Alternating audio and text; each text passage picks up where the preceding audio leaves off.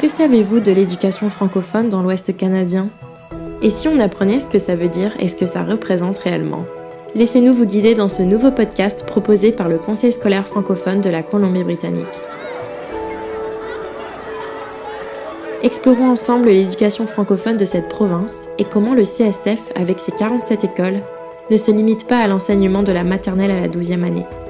Venez à la rencontre de nos élèves talentueux et de notre personnel passionné qui tisse les liens forts et permanents au sein de nos communautés. Soyez témoins des histoires qui célèbrent notre diversité, notre quête d'équité, notre engagement envers une alimentation pour toutes et tous, et notre chemin vers la réconciliation. Rejoignez-nous dès le 7 décembre dans Et si on apprenait?